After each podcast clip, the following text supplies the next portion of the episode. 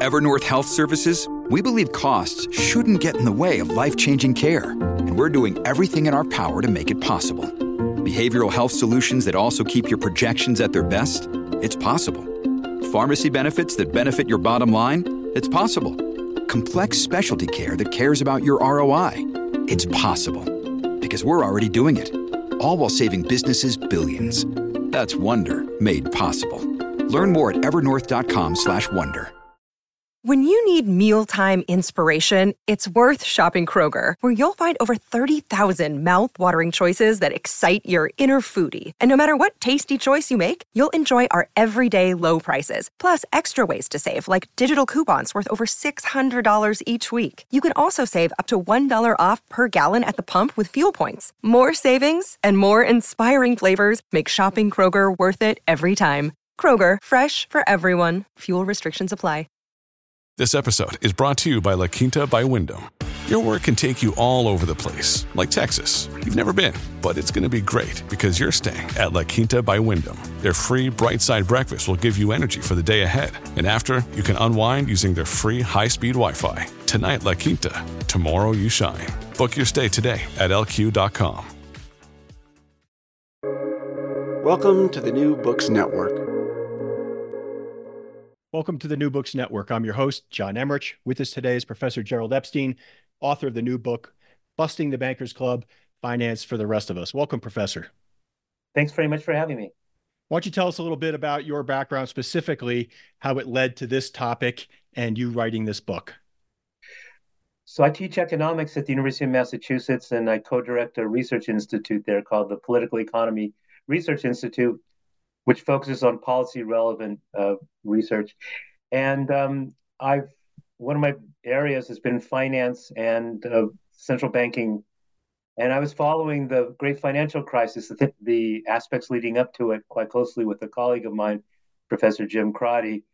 And uh, when the crisis hit, I pretty much knew had knew it was going to happen because my my colleague Jim Crotty told me it was going to happen. He's usually right about these things.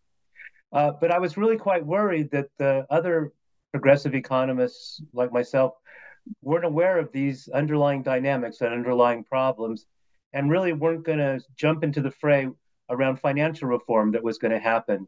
So I started an organization with a couple of colleagues uh, to try to help mobilize lawyers, uh, economists, and others to work with groups in Washington like the American Finan- for Financial Reform who are trying to weigh in on the Dodd Frank financial regulations.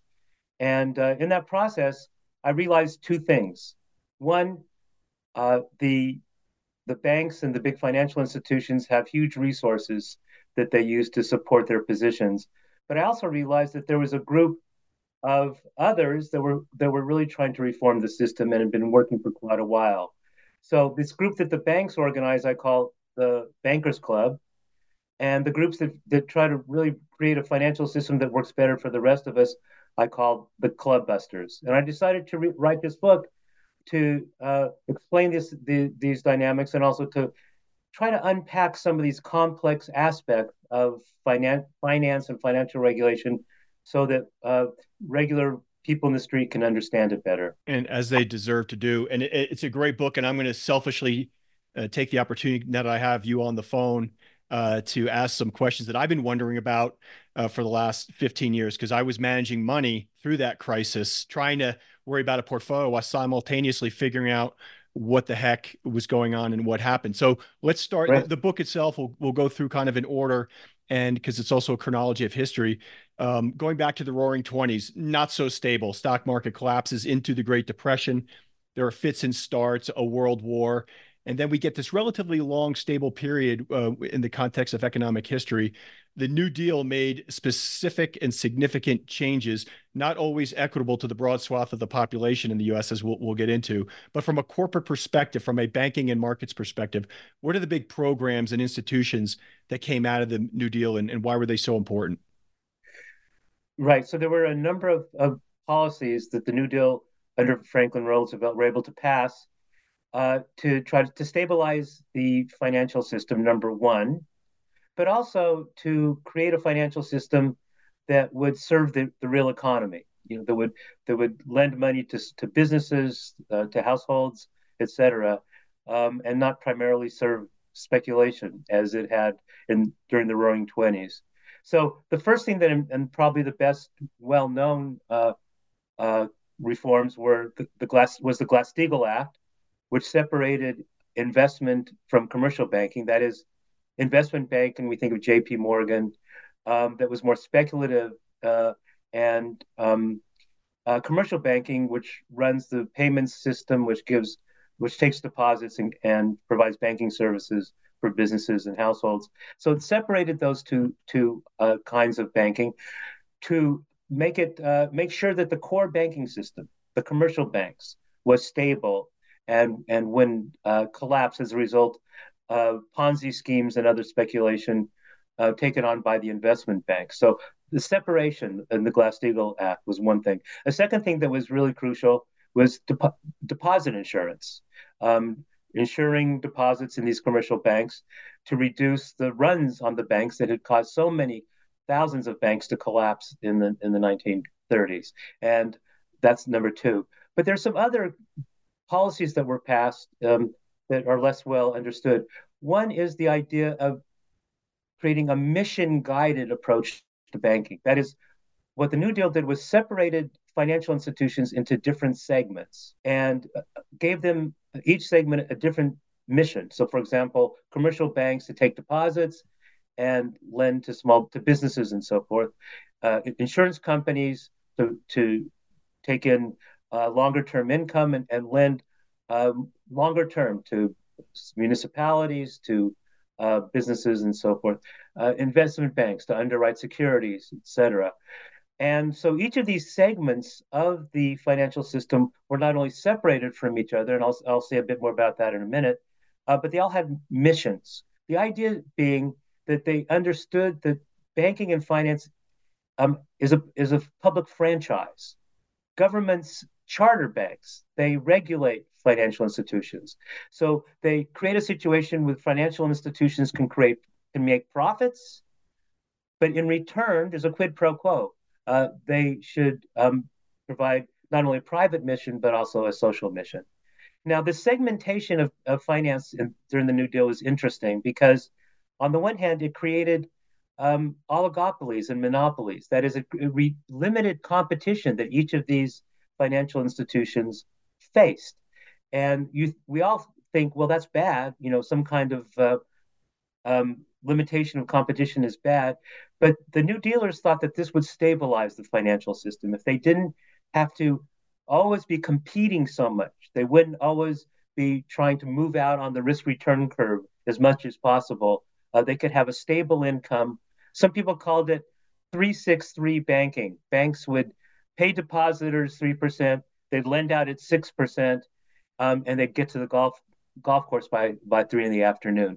It was kind of a, a, a low key, sort of boring banking system, but it was stable and it did serve a social mission. And, and that's falls under an umbrella, I think, of a, of a term that you use in the book. Like, what's the basic function of banking and where we may have uh, lost our way? I'm going to fast forward all the way through uh, the 70s and um, and Volcker in the in the 80s and jump to the the Clinton administration and, and Treasury Secretary Bob Rubin and Fed Chairman Greenspan, a couple of big bills that undo Glass-Steagall and more. One is I think Gramm Leach Bliley, and another big one involves the regulation of derivatives, the commodities uh, futures bill. Looked at together in hindsight, a disaster waiting to happen, and it, it only took seven to eight years. Walk through those pieces of legislation. And there had to be gosh people that looked at that and said you know that had some historical perspective that were older and seasoned and said this is a mistake. Or was everyone just caught up in the magic of of Alan Greenspan?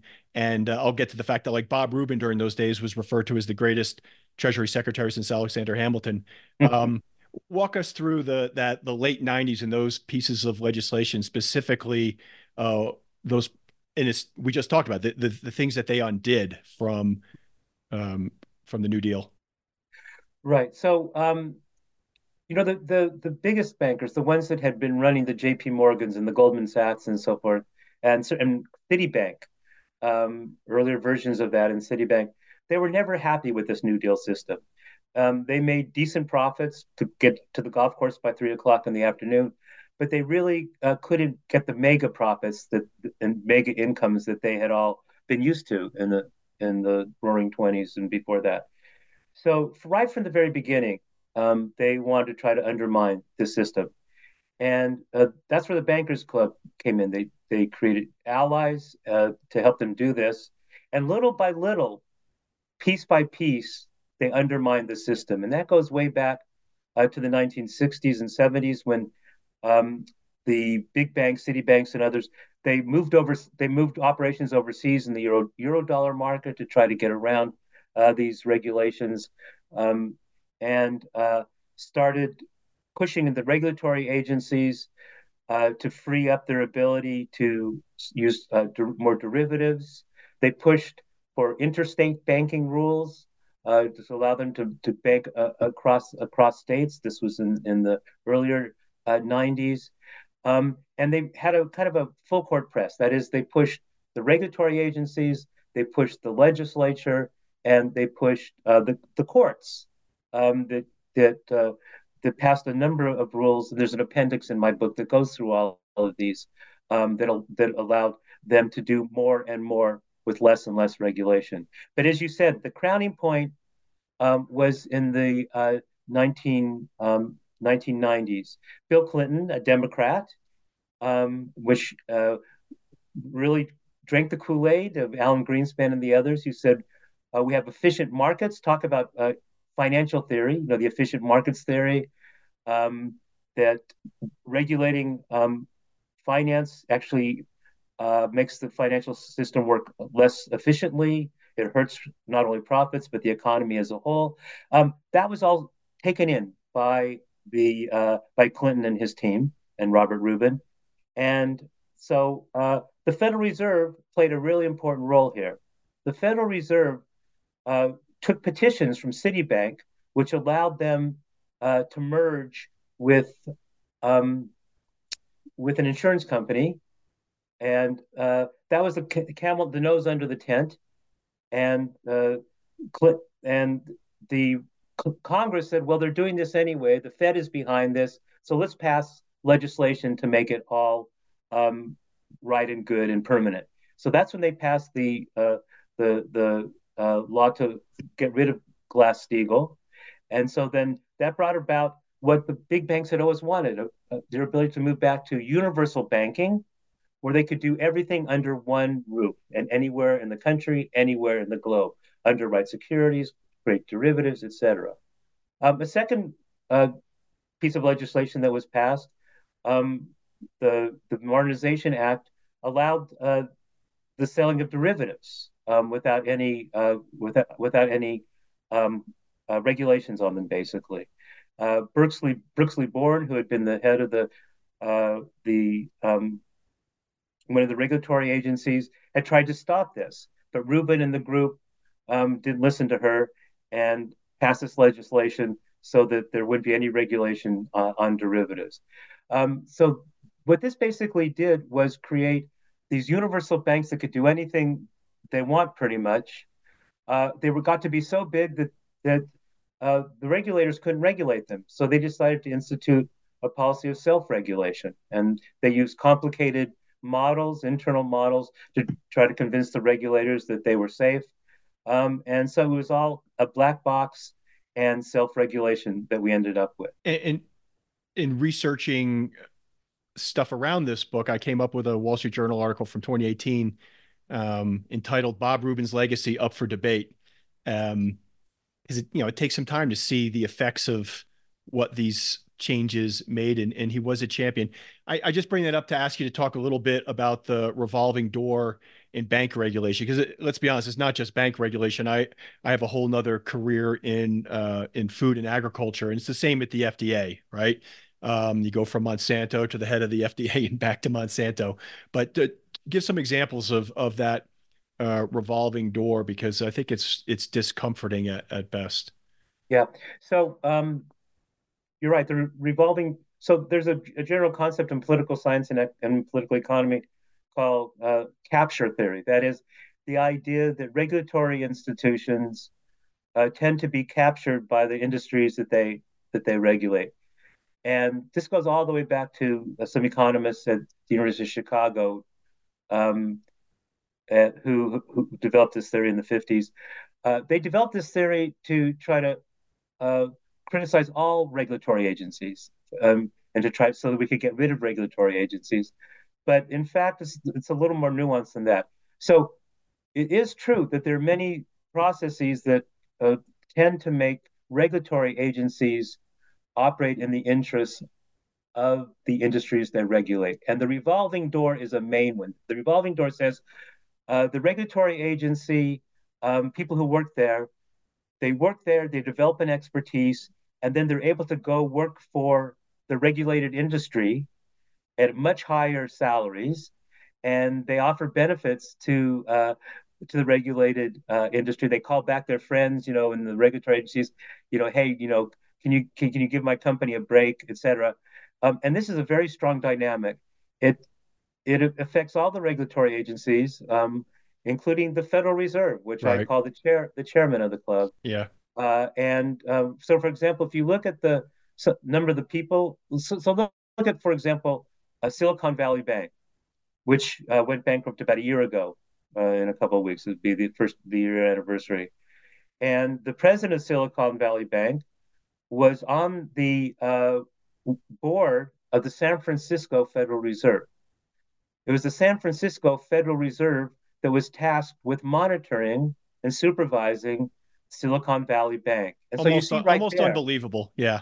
Yeah, you see right there this kind of insidious um, connection between the regulatory agencies and the regulators. Now, I say this doesn't happen all the time.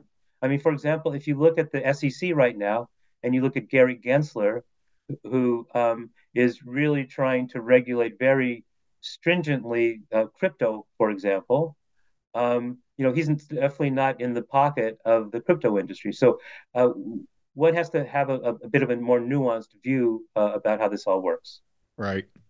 Um, there, there's a study you reference in the book that calculates the net benefit to society of what you call roaring banking, and it ends up being a negative number. And candidly, I'm glad the study exists and, but I don't think I need to put pencil to paper. Again, having lived through it as a fund manager since 97 and an armchair economist, I look at the majority of Wall Street activity post uh, dismantling Glass-Steagall as adding no value to the street, right? It's uh, whether it's uh, prop trading or investment banking, or which we were talking about fund management before I hit the record uh, button uh, it seems to inure almost entirely to senior executives and, and Goldman Sachs partners. But uh, so talk about originate to distribute that study, SX, SX uh, excuse me, excess income, misallocation of resources, and things like that. Getting tracking or what we've just talked about, this big picture, where we are as of you know, 1999, uh, back to what is it? What does it do for us?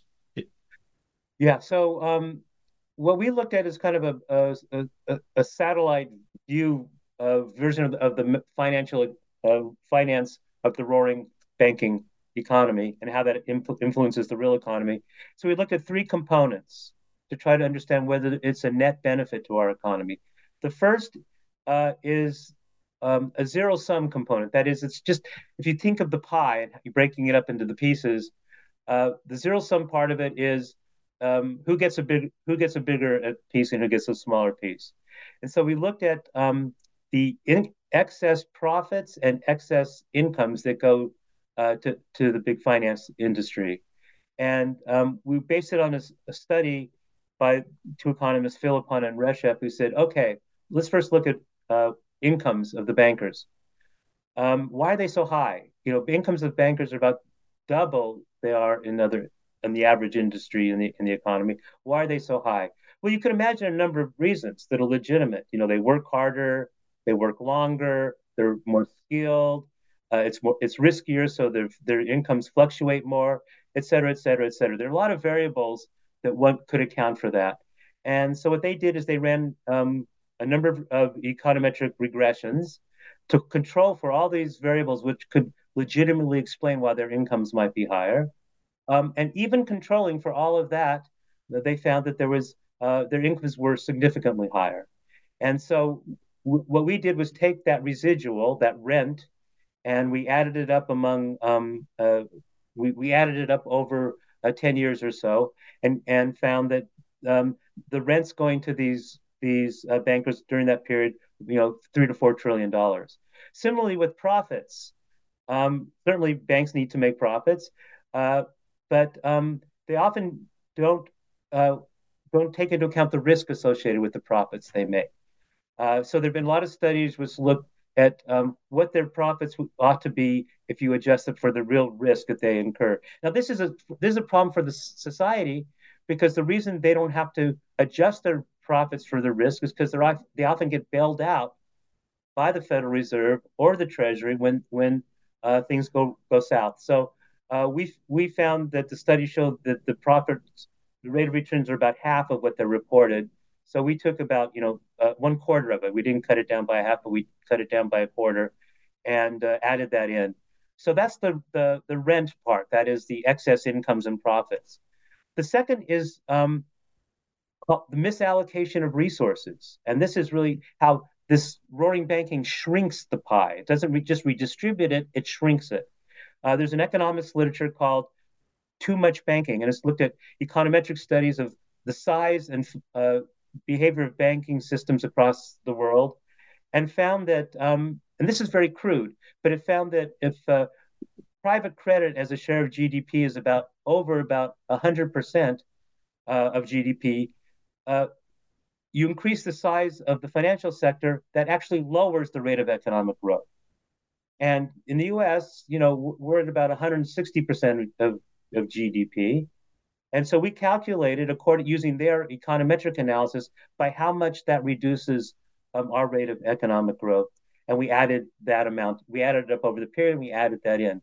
Now you might ask, why does that reduce the rate of economic growth? Well, there are uh, a couple of reasons, but most of the literature says it's because finance sucks in highly skilled, highly educated um, workers into finance, which uh, over and above their contribution to uh, to real ec- economic growth, right? And where they could be doing more if they were real engineers or, and, and uh, having other kinds of jobs. So we added that in. Finally, the other reason why big, unruly financial systems create problems for for the economy as a whole is because of financial crises. So we added that in as well, and we came up um, with a, a sizable figure that the the uh, that the roaring banking costs our economy. And you you got to the heart of the matter. Now we're getting into the great financial crisis. When you talk about uh, banks st- structured by the executives to profit the executives, and if things go south, there's someone there to pick up the pieces, which is the taxpayers. And that's you mentioned Jon Stewart in the book. It's a line that he always uses. It's privatization of profits and socialization of losses. You know, pretty pretty succinct way to describe what happened. So here, here's the the selfish part of um, my my time with you. Um, a couple of questions. One of the most fascinating pieces of financial news video, if there is such a thing, and I'm a nerd in this area, so I found it fascinating. I call it the two Bills: Bill Ackman, the hedge fund manager, and Bill Gross, the then bond king. Bill Ackman is in the CNBC studios, and he's talking about his short Fannie Mae position. Bill Gross, who I think just got off a plane from Washington, D.C., landed back in Southern California, is buying those bonds. And the math that Ackman does is Finance 101 irrefutable. You know, he's saying, look, if you have $100 of debt and the enterprise value is worth $75, the equity is worth zero, and the debt has to take a haircut whatever that haircut is 50% you know you do the math to figure out what a sustainable capital structure is going forward okay? Bill gross entertains the debate for about 30 seconds and then he just cuts him off. He says i get paid to be right on the trade. I'm going to be right on the trade. I don't know if it was hours or days later it came out that the government was going to pay off those bonds you know basically at 100 cents on the dollar. Now that's the bondholders didn't take a hit so now we get to the great financial question, right? We have bankruptcy laws for restructuring. I used to do it as a as a consultant in the early days with Peat Marwick. There was a similar crisis in the early 90s, if my memory serves, in Scandinavia generally, I think Sweden specifically, where they let, you know, they let they made investors take the haircut you know, turn the lights off on Friday at five o'clock, restructure the thing. Bondholders, you're getting 50 cents on the dollar of your debt, but you own 100% of the equity. They turn the lights on on Monday, and they didn't have that huge overhang of debt from paying everybody off and growth returned to normal in a fraction of the time that we experienced here after the great financial crisis which was you know 10 years of of sluggishness so the question is because now you've talked about you've already given us the background on the setup for the great financial crisis to happen uh, dismantling glass uh, glass-steagall and uh, the the commodities futures uh, bill um, now let's go talk about what could we have done to fix it and before we get to Dodd-Frank. You know, why did we buy off and I know Fannie Mae and Freddie are different entities and they're they're tied to the the the health of the housing market. But AIG, okay? And those bonds that got paid off 100 cents of the dollar, all I think the majority holder was Goldman Sachs partnership. Like why did we do that? Was there another way uh, to come out of there because now you talk about misallocation of resources. You know, I, during the Obama administration, I was thinking, you know, five hundred billion dollars to uh, upgrade the electricity grid, the smart grid. We are all talking about it. Well, that money went away. That opportunity yeah. and opportunities like it went away because all those financial resources went to fixing this problem in a way that I don't. I think was overdone. That is a long-winded uh, kind of explanation yeah. of what's been obsessing me since 2008. But I, I'd selfishly love your thoughts. Yeah, well, I completely agree with what you're saying. Um, you know, I, in, in a shorthand, uh, when I t- when I teach my students about this, um, and I'll go into more, a bit more detail in a minute, but the, the shorthand thing I say to my students is, look, even if at that time they needed to bail out the banks, they didn't need to bail out the bankers. That is, there's no, you know, if you need to have an infrastructure of, of, of banking, which you do, makes the the payment system works and it protects households and businesses deposits and so forth. You know, sure, you need that. That's that's what our financial system needs. But you didn't need to be, bail out all these creditors, um, all the bondholders, um, the the top officials of, of these banks that that took the money and and ran. I mean, look what the Obama administration did with regard to General Motors. General Motors was going bankrupt or around the same time, and the Obama administration g- gave them a lifeline. What did they demand in return? Well, first of all, they demanded they um, sack their their top officials, put in new management. They demanded um, uh, haircuts from the uh, and, and, support mm. from the labor unions and so yep. forth, and other kinds of changes. What do they demand from the banks? Zippo, nothing, nothing zero. And um, I think that has nothing to do with the stability of the banking system and the financial system, and everything to do with the cozy relationships between Robert Rubin and, and Tim Geithner and um, all of these people and, and the bankers themselves. Um, they were scared. Obama was scared. He didn't really know anything about this. He didn't understand. So he put it. his yeah. he, he put his total faith in in uh, in these guys, including Bernanke, uh, head of the Fed. So what could they have done? Exactly what you said. They could have paid off. Um, uh, you know, they, they could have taken all of these bondholders and the um, AIG and all of them to take a major cut. Uh, if they needed if that led, led to um, a run on the banking system, well, they could have dealt with that some other way through. we we did, just did it. We just guaranteed everybody's deposits, unlimited, yeah. right? So so they could have done that. I mean, I, there's that creates a whole other problem, but they could have done that. So they could have really shifted the whole the whole uh, distribution of, of, the impact of this. Um, and instead, they bailed out the banks, and we could get into this later if you want. But I think that had a very toxic impact on the politics of what we've seen since then. I mean, if you trace the the the Tea Party came right out of that, and and that morphed into other things that we're seeing now. So I think there was so much anger about that, and it just did not have to happen that way. And I, I wrote down this question you've kind of gotten into already, which is, you know, what does the term bailout mean? It just gets thrown around and it's used very generally. Are you bailing out companies? Are you bailing out bondholders? Are you bailing out uh, management. And I actually had the question further down my list about what happened with the the auto industry, and um, um, I, I, think they also had a repayment plan. Like I think the government got some of that money back. Yeah, yeah, um, they, they they did. So, is there a number specific to the Great Financial Crisis where you know the ins and outs to find out how much, just from that, how much kind of permanent loss of um, the nation's equity, if you will, was spent without, again, where you you and I are in agreement, without any um, incremental return benefit to society. Uh, I'm, I'm I'm losing the the the the thread here, but um, how much money just you know disappeared into the into the the banks and the bondholders and the management team um, just from the GFC as a net. Like for instance, we said like with the auto guys, they got over time. If you looked and you did the debits and credits and the inflows and outflows, you're like it worked out. It was a it was a, a, a fair deal all around, and I think society probably was well served. But do is that analysis been done for the for Wall Street and the GFC alone? Yeah, so um, the net issue is, is interesting and, and difficult. Okay, let me first talk about gross, and then we can talk about net.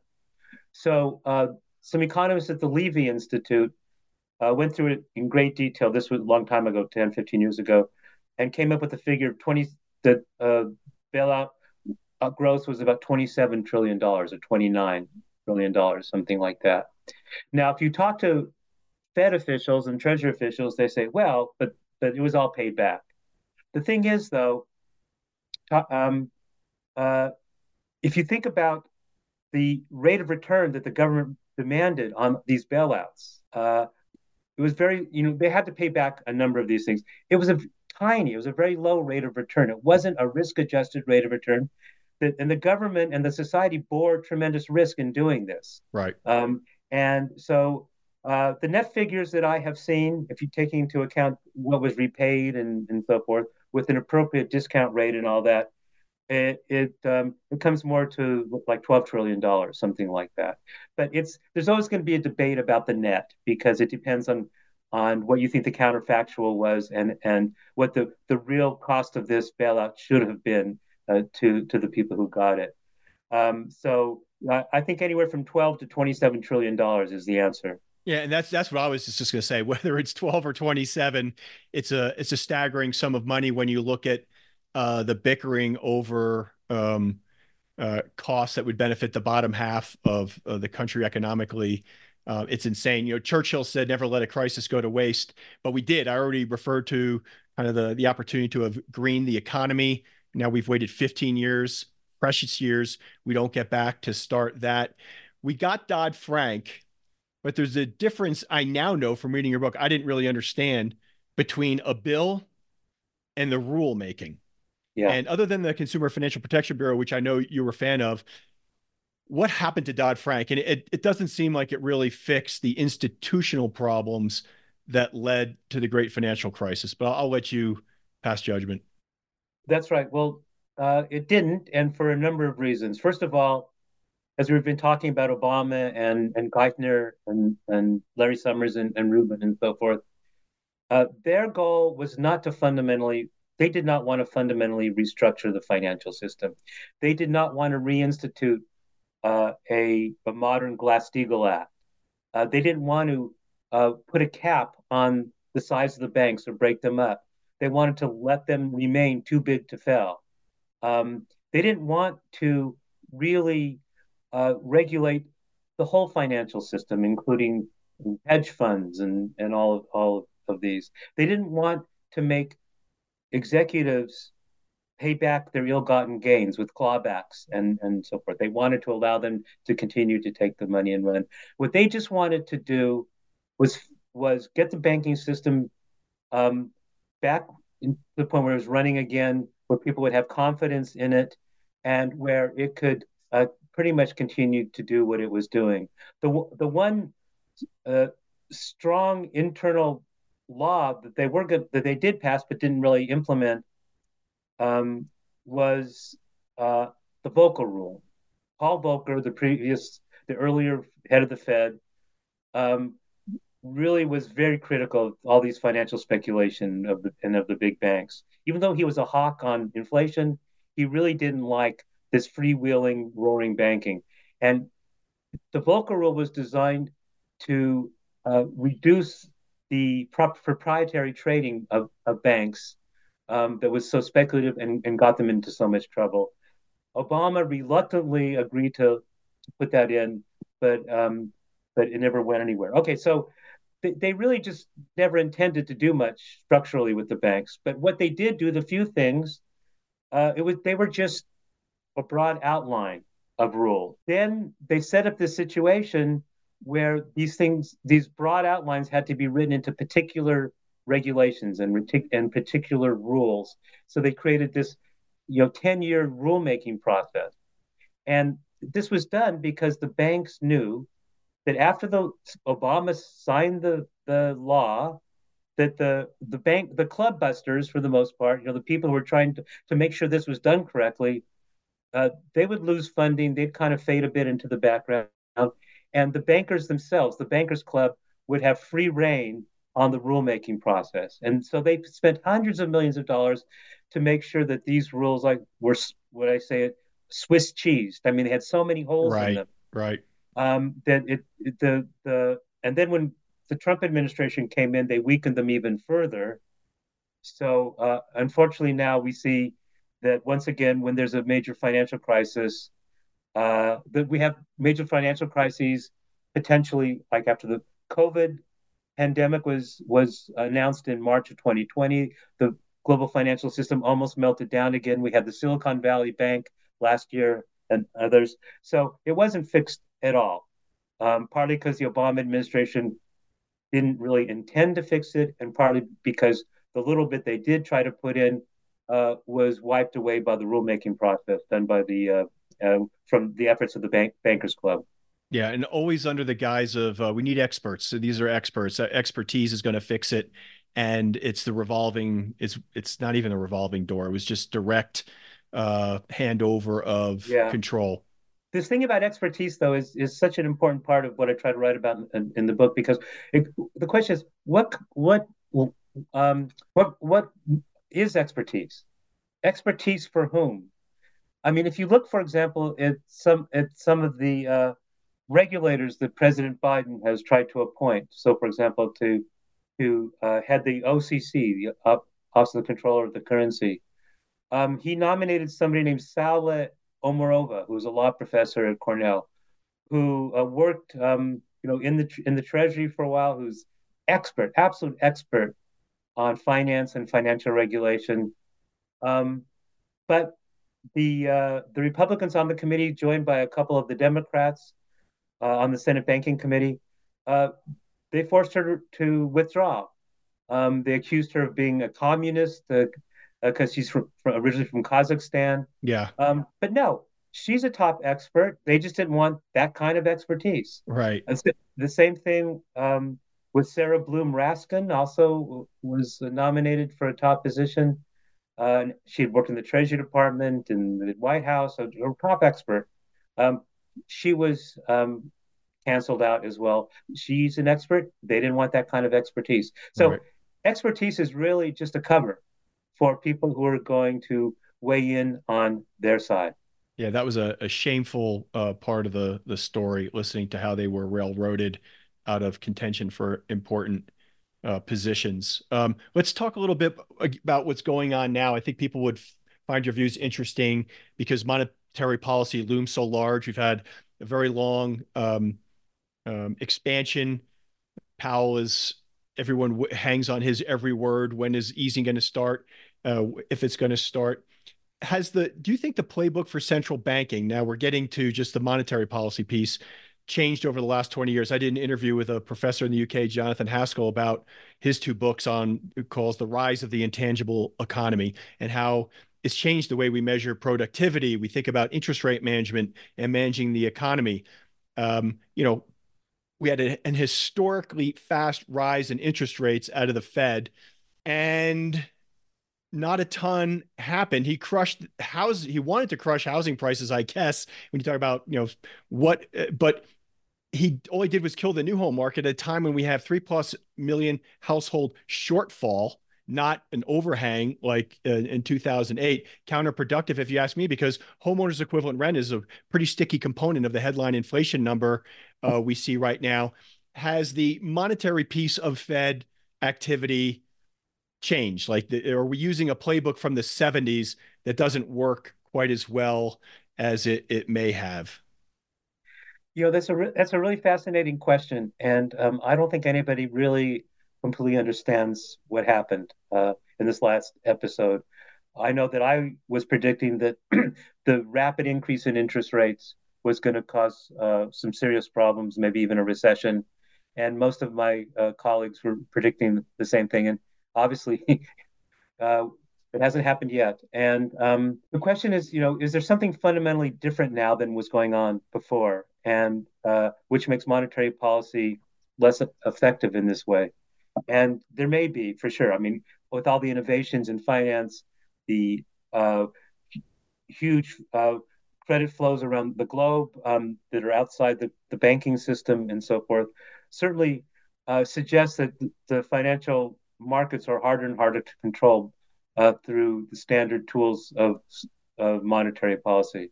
I will point out, though, uh, um, since I'm uh, a bit on the older side here, and I remember in um, the 1970s and 1980s uh, when there was a discussion about the Fed losing control over the financial markets, and that the only way they could cause a, a, a slowdown was to, by creating a credit crunch.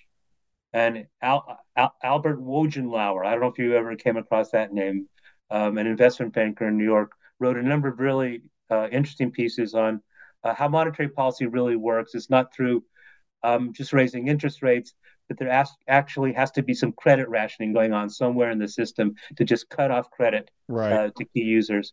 Uh, because when you raise interest rates, they can often just raise that in prices and, and recapture it. Pass and, it on. Yeah. So, um, uh, but I think the problem with the recent episode uh, is also that um, the, the Federal Reserve mistook a demand side inflation problem um, for what was really a supply side shock. Uh, yep. Shock. And central banks are, have never been really well designed to deal with supply side shocks. And so what they do is they they see a supply side shock. They don't um, want to implement the tools that they have to deal with the supply side shock. And I can get back to that in a minute.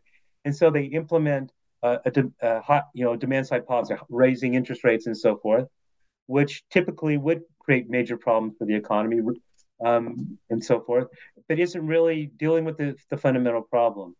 So uh, when there are really serious supply side shocks, the central bank, I believe, has to develop tools uh, to um, to uh, limit the price increases in the sectors that uh, are are uh, ha- having problems, but support increased supply in those sectors at, at the same time. And unfortunately, central banks really aren't can't do this by themselves. Central banks have to coordinate with governments that are trying to deal with supply side shocks. Now, this runs really into a very strong controversy uh, about the role of so called central bank independence. That is, what does that mean? Is that something that's a good thing to have, the way it's structured now? Or should central banks really cooperate more with governments that are trying to deal with these stickier uh, economic problems like supply side inflation or making a transition to a fossil free energy system and so forth. Do we need central banks to be more cooperative with governments in trying to solve these big problems? And this is something I talk about in my book, but I know it's quite uh, controversial. Yeah, no, I, I, I agree. And I'm going to, I joke all the time that like I follow as many former economists who are now strategists I say if you ask three of them what their favorite inflation metric is to follow, you wouldn't get three different answers. You'd get nine, you know, PCE, ah. CPI, core, mean, trim mean. And then, of course, it's in, influenced by all these human interventions like homeowners equivalent rent and hedonics and technology and quality. You know, I, I just, it seems almost a fantasy that um, you know and then what's magical about 2% you know this this target and and uh, the headlines drive me nuts you know if there's a avian flu and uh, 50 million chickens get killed and egg prices triple, they they invoke like, what, is the Fed supposed to do something? Like seriously, it's supposed to raise rates because right. of that? It's insanity. But I want to yeah. get to the the chapter that shares the name of the book, "Busting the Bankers Club." And and get you talking about uh, what we need to do and how realistic you think it is you know you start with three objectives and the first one reduce frequency and severity of financial crises um, I mean, you tell me. We already had Dodd Frank. What what what can be done? What should be done? And and what's the prospects of of things changing unless one party with an interest in doing so uh, controls basically uh, all three pieces of of government. Well, so yeah, let's talk about financial uh, stability and, and financial regulation. Uh, in some ways, I think that's the easiest piece. Because I, I have three components. One, more financial and better financial regulation. Number one. Number two, more publicly oriented financial institutions, public banks, and and and and more uh, mission guided financial finance. That's number two. And number three, to help make any of this happen, we need to uh, protect our democracy writ large. Um, of these three different components, and I have a chapter on each of them in, in, in towards the end of my book financial regulation really is the easiest because that's something that we're used to talking about. That's something the government is used to doing. They have fumbled it, um, but it's in it's it's a language that uh, regulatory agencies, co- Congress people, uh, uh, and bankers and economists understand. So let's just take one simple example: capital con- uh, capital regulation. I mean, that's something that's on the table right now. They're trying to uh, in, uh, increase and make more uniform, uh, stricter capital regulation for for banks. Uh, from the, this is part of the Basel approach to capital regulation and so forth, and um, that's a no-brainer. I mean, we we have to make the banks hold more equity in on their balance sheet so that if things go south, then they're the ones who are put at risk. And it's not a panacea, it's not the all to end all, but they're fighting this tooth and nail. Um, but I do think there are that uh, the the central banks, members of some members of Congress, um, are really and people in the Treasury are supporting capital regulation because that's that seems like a, a, a basic form of creating more financial uh, stability. So I'm I'm kind of hopeful about that side, but that's not enough. We also need um, more um, leverage rule. And the reason we need that is because uh, the value of capital on a bank's balance sheet is very pro-cyclical. When the economy is booming, you know the equity prices of banks go up, and so the value of capital goes up. Uh, so banks feel like they can lend more, so they lend more into the boom, or invest more into the boom when it goes down the opposite. Whereas if you have leverage requirements that are really about the amount of debt that the bank is is taking on, that can be less uh, pro-cyclical, and I think that has to be increased. And I guess that's something that was part of Dodd Frank. There were some increased leverage rules, but um, what happened was they put those in just for the very biggest banks. Under under the Trump administration, they lowered it down the minimum size for banks, and, and, and that's how Silicon Valley Bank got under that leverage rule and the capital rule. Um, so they need to lower it again because these mid-sized banks like Silicon Valley Bank was need that kind of regulation. So those are two things. A third thing, though, and this is going to be harder, but I think people are recognizing this at the Fed and elsewhere. You need to have an umbrella that has all of financial markets and institutions under some form of monitoring and regulation. You know, the Fed says we have to keep bailing out the whole financial system. We at least have to know what's going on there and have some regulations. So again, that's something that I think um, is uh, is likely to happen. Uh, breaking up the banks, it's not on the table. It's not going to happen. Cutting them down to size, not on the table. So that's where I'm more pessimistic. But I think we can make the banking system safer. Yeah, you talked about leverage, and before again, before I hit record, I, I was making jokes at, at the expense of um, defining risk in the public equity markets as, as short-term price volatility. Leverage is a great measure uh, has a great impact anyway on risk. And I can tell you, my work is a in the 40 Act oversight world. It, I, I still don't think they the SEC has the right concept around how options are used and what they represent in terms of notional value. You know, you can have a thousand dollars of of options that represent 10 or 50 or 100,000 dollars of notional value of securities and that's leverage. Uh, let's get into um, what f- finance does to inequality in the United States and how we address it. I I didn't realize that the big banks participate somewhat in what you call fringe finance, and I certainly didn't realize um, uh, the extent of it. But um, feel free to to talk because it, it, it it presents itself frequently in the book. I know it's important to you. It's important to me. It should be important to everybody because that's the majority of the country. Um, doesn't exist, but you know, it's the majority of the country is between Manhattan and San Francisco. Uh, so talk talk a little bit about um, uh, equity in uh, financial services. Yeah, so th- I use the term in my book. You know, finance is an engine of inequality, and roaring banking is an engine of inequality in our country these days. Um, there are a number of different ways in which that's true, but focusing, you know, the high salaries of of the CEOs and the top management that is uh, um, subsidized by government bailouts on a regular basis. Uh, so that's one that's one area. But another area is just lacking um, financial services, lacking to failing to provide financial services to so many uh, communities, uh, communities of color, um, in certain neighborhoods and so forth, which then force these uh, these communities to use fringe banking. You know, um, they they day lenders, lenders and pawnbrokers, cash and, checkers, you know, yeah. cash checkers, and all that, yeah. where the fees are just just outrageous.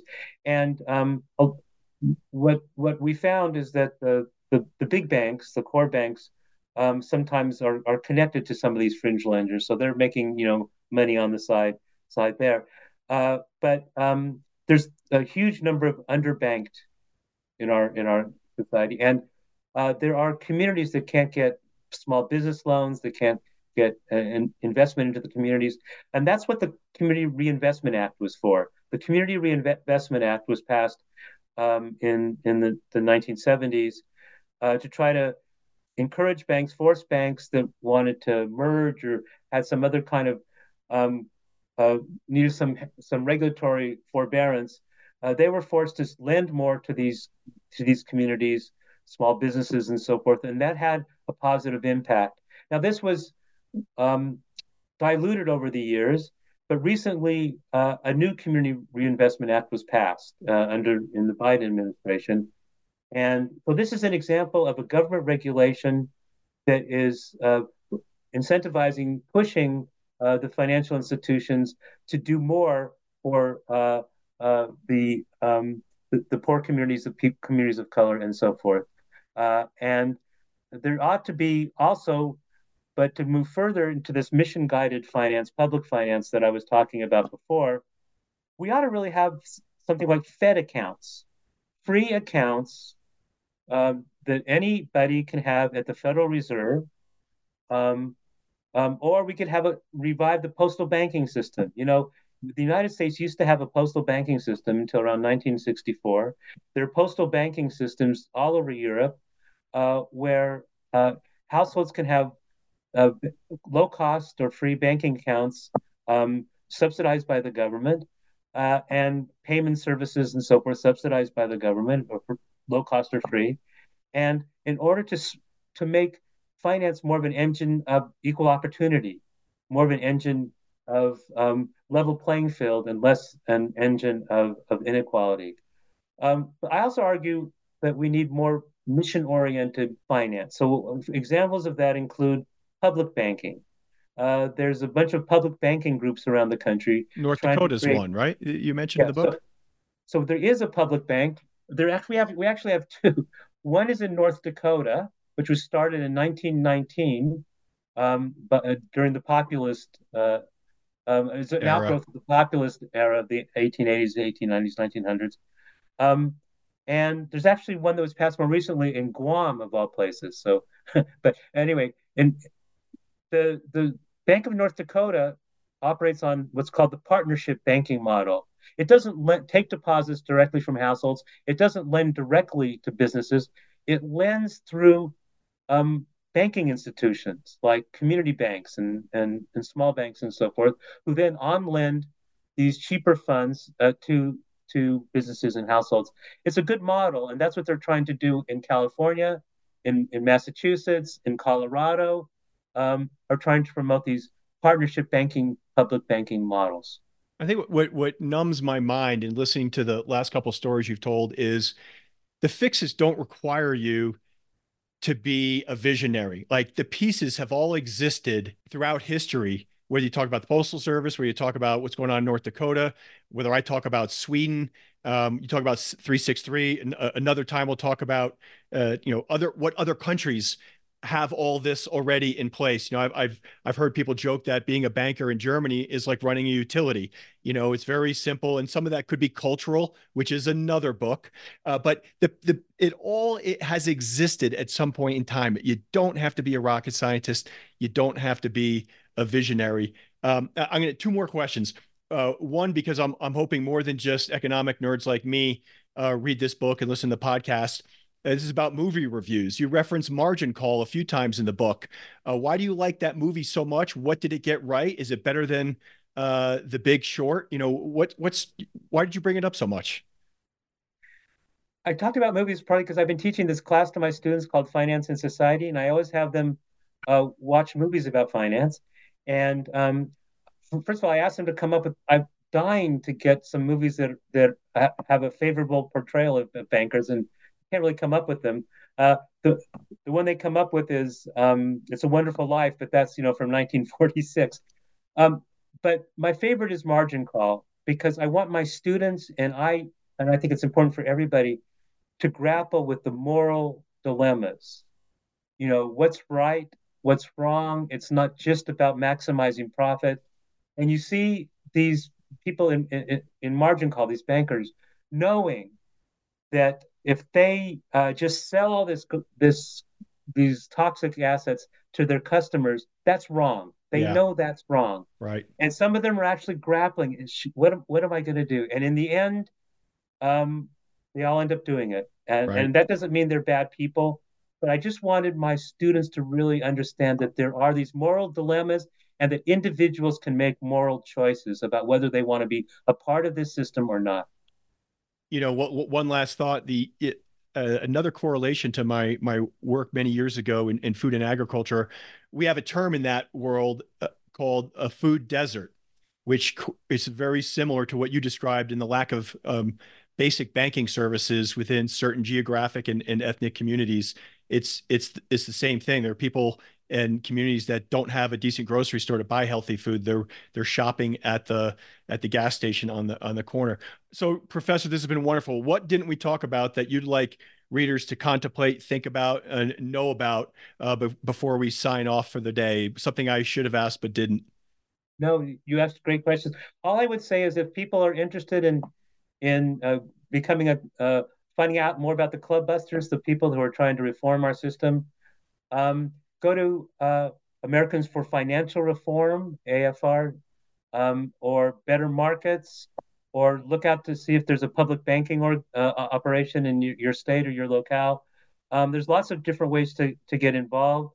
Um, and uh, I think it, the more people we have that are really trying to reform the system, the more likely it is that, w- that we might get someplace. So uh, join the clubbusters i guess is my message that's a great point. Uh, you know people should look up who uh, dennis kelleher is what afr does and uh, learn about better markets and, and things like that. So professor this has been wonderful. Thank you very much for your time. Uh, i can't thank you enough. Thank you so much